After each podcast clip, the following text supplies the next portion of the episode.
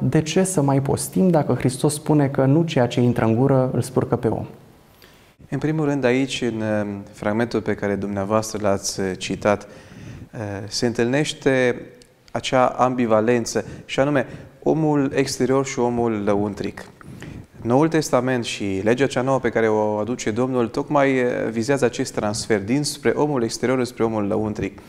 Adică nu e vorba propriu-zis de post, deși este citat acest fragment în legătură cu postul, ci mai degrabă, în, în acest context, era vorba de o împlinire a rânduielilor celor vechi dintr-o perspectivă juridică exterioară a, a legii pe care noi o numim uh, vechi, nu? în sensul acesta și care îl avea în vedere mai ales pe omul exterior în manifestările sale din afară. Și uh, viziunea asupra vieții în acel moment uh, prevedea mai ales respectarea în literă a tuturor prescripțiilor uh, religioase, în așa fel încât, uh, să zicem, personalitatea morală uh, să fie vizibilă în afară și să fie confirmată în consecințe. Dar Domnul mută acest accent și apoi, sigur, Sfântul Apostol Pavel va fi cel care va și teologisi mult pe această relație dintre omul exterior și omul lăuntric, în sensul în care el arată că eh, chiar și eh, gesturile exterioare, chiar și eh, formele acestea religioase exterioare nu au o relevanță totală decât în măsura în care ele sunt însoțite cu o transformare la nivel lăuntric sau sunt, să spunem așa, însoțite, sunt, sunt argumentate și sunt validate într-un fel printr-o transformare lăuntrică. Și de aceea vedeți că în partea a doua se și pomenește de trăirile acestea lăuntrice care se manifestă în sens invers. Nu? Cele din afară intră în om și nu poți să spurce pe om pentru că nu sunt consistente omului și, cum să spun, nu sunt determinante pentru om. Nu? Mâncarea și celelalte, până la urmă, ele sunt lăsate de Dumnezeu ca să susțină viața omului. Nu?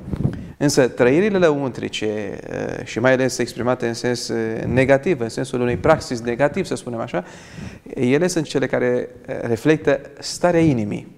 Și atunci ele sunt proprii omului. Și în măsura în care se manifestă în afară, de fapt, îl vedeți pe om într-un anumit comportament, într-o anumită stare care nu îl favorizează, să zicem, în sensul acesta al, al stării uh, drepte înaintea lui Dumnezeu, a, a, a unei uh, ipostaze conforme cu uh, învățătura și, să spunem, cel puțin cu așteptările sau cu ceea ce el crede despre sine că reflectă, el reflectă în viețuirea lui cotidiană. Deci, în sensul acesta, avem în vedere cele două realități, omul exterior și omul lăuntric, și tot timpul, pornind de la acest fragment, înțelegem că chiar și cele exterioare, care de altfel vom vedea că sunt necesare argumentând mai pe parcursul emisiunii, dar cele exterioare, ca să fie complete, au nevoie de o componentă lăuntrică, care să le valideze și să le dea sens. Să le dea sens în sensul acesta. Și de aceea vedeți accentul cade pe trăirile lăuntrice, pentru că postul sau toate celelalte manifestări religioase, de fapt, au în vedere transformarea lăuntrică a omului. Sfântul uh, Marco Ascetu, el spune că Hristos se află ascuns în poruncile lui și pe măsură ce le împlinim, îl aflăm pe Hristos. Deci, e vorba de o transformare lăuntrică și această transformare lăuntrică, de fapt, ne așează în fața lui Hristos. Acesta este scopul, până la urmă, al oricărui act religios exterior, să spunem, și acum referindu-ne în mod deosebit la post. Postul ca și, ca și un comportament anume, ca și o respectare a unei prevederi a legii, are în sensul Noului Testament, eh, cel inaugurat de, de Domnul și apoi ziceam, argumentat mai încolo de Sfântul Apostol Pavel, are această uh, semnificație de a ne așeza înaintea Domnului și în sensul acesta de a eh, parcurge o transformare lăuntrică, în așa fel încât uh, să, să putem să ne apropiem de Domnul și să se întâmple această relație pe care ne-o dorim de pe urma unui comportament anume religios. Important este să nu rămânem la cele exterioare, fiindcă uh, nu sunt eficiente ele însele, ele în, în sine. Știm că evreii aveau acea învățătură despre alimente curate, alimente necurate și Mântuitorul tocmai din cauza aceasta le spune că nu atât ceea ce intră în gură spurcă pe om, ci ceea ce iese, fiindcă de multe ori farisei, cărturarii sau poate chiar oameni din popor țineau cu strictețe aceste uh, reguli, însă făceau toate celelalte păcate pe care le amintește Tocmai erau Scriptura. atenți la cele exterioare uh, și mai puțin la cele lăuntrice, adică dispoziția sufletească nu era foarte vizibilă în comportamentele lor. De aceea uh, e cunoscut acest cuvânt nou, litera ucide, iar Duhul dă viață. Nu? Noi vorbim aici de un Duh, pentru că orice gest trebuie să fie însoțit de un Duh anume. Fiindcă am vorbit despre lucrurile acestea exterioare, știm că sunt oameni care asumă diferite diete și unele diete sunt chiar mai drastice decât postul nostru. Sunt oameni care adoptă un stil de viață vegan, ro-vegan, alții care țin o simplă dietă, o simplă cură de slăbire. Care este diferența dintre post și o dietă? Aș îndrăzni să, să accentuez aici o anumită perspectivă a mentalității contemporane și anume un fel de secularizare a valorilor religioase. Și în cazul acesta vedeți și dieta. Dieta este un post secularizat. Adică un post în sensul acesta care se întoarce și vizează mai ales acel eu, persoana, persoana mea, nu?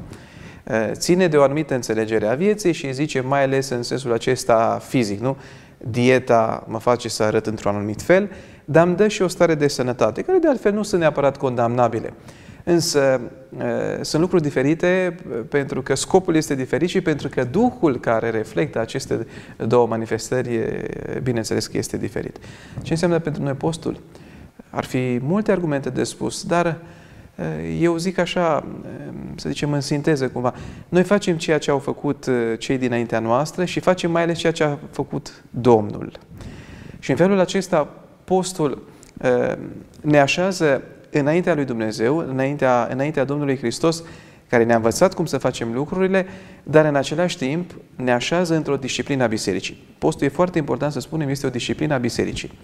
De aceea noi postim miercurea și vinerea, de aceea noi postim în posturile mari și nu postim pur și simplu, eu știu, în zilele de peste săptămână, așa la întâmplare, cum ar presupune o uh, dietă, să zicem, în feluritele ei uh, forme. Este un act de cult până la Exact, urmă. și un act comunitar.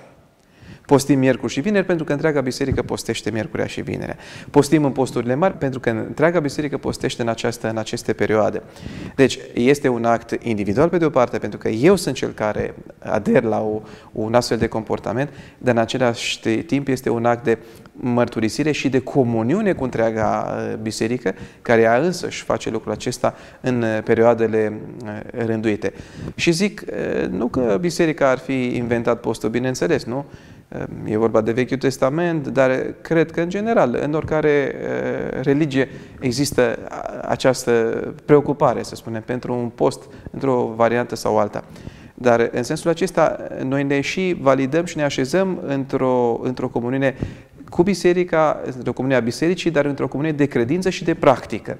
Și atunci, cumva ceea ce facem noi, are în vedere această apropiere de Domnul, dar are în vedere apropierea de Domnul în biserică și actul în sine produce rezultate, să spunem, atât pentru noi, cât și pentru comunitatea bisericii. Și atunci, sigur, nu este condamnabilă nicio dietă sau celelalte, dar ceea ce este condamnabil este confuzia.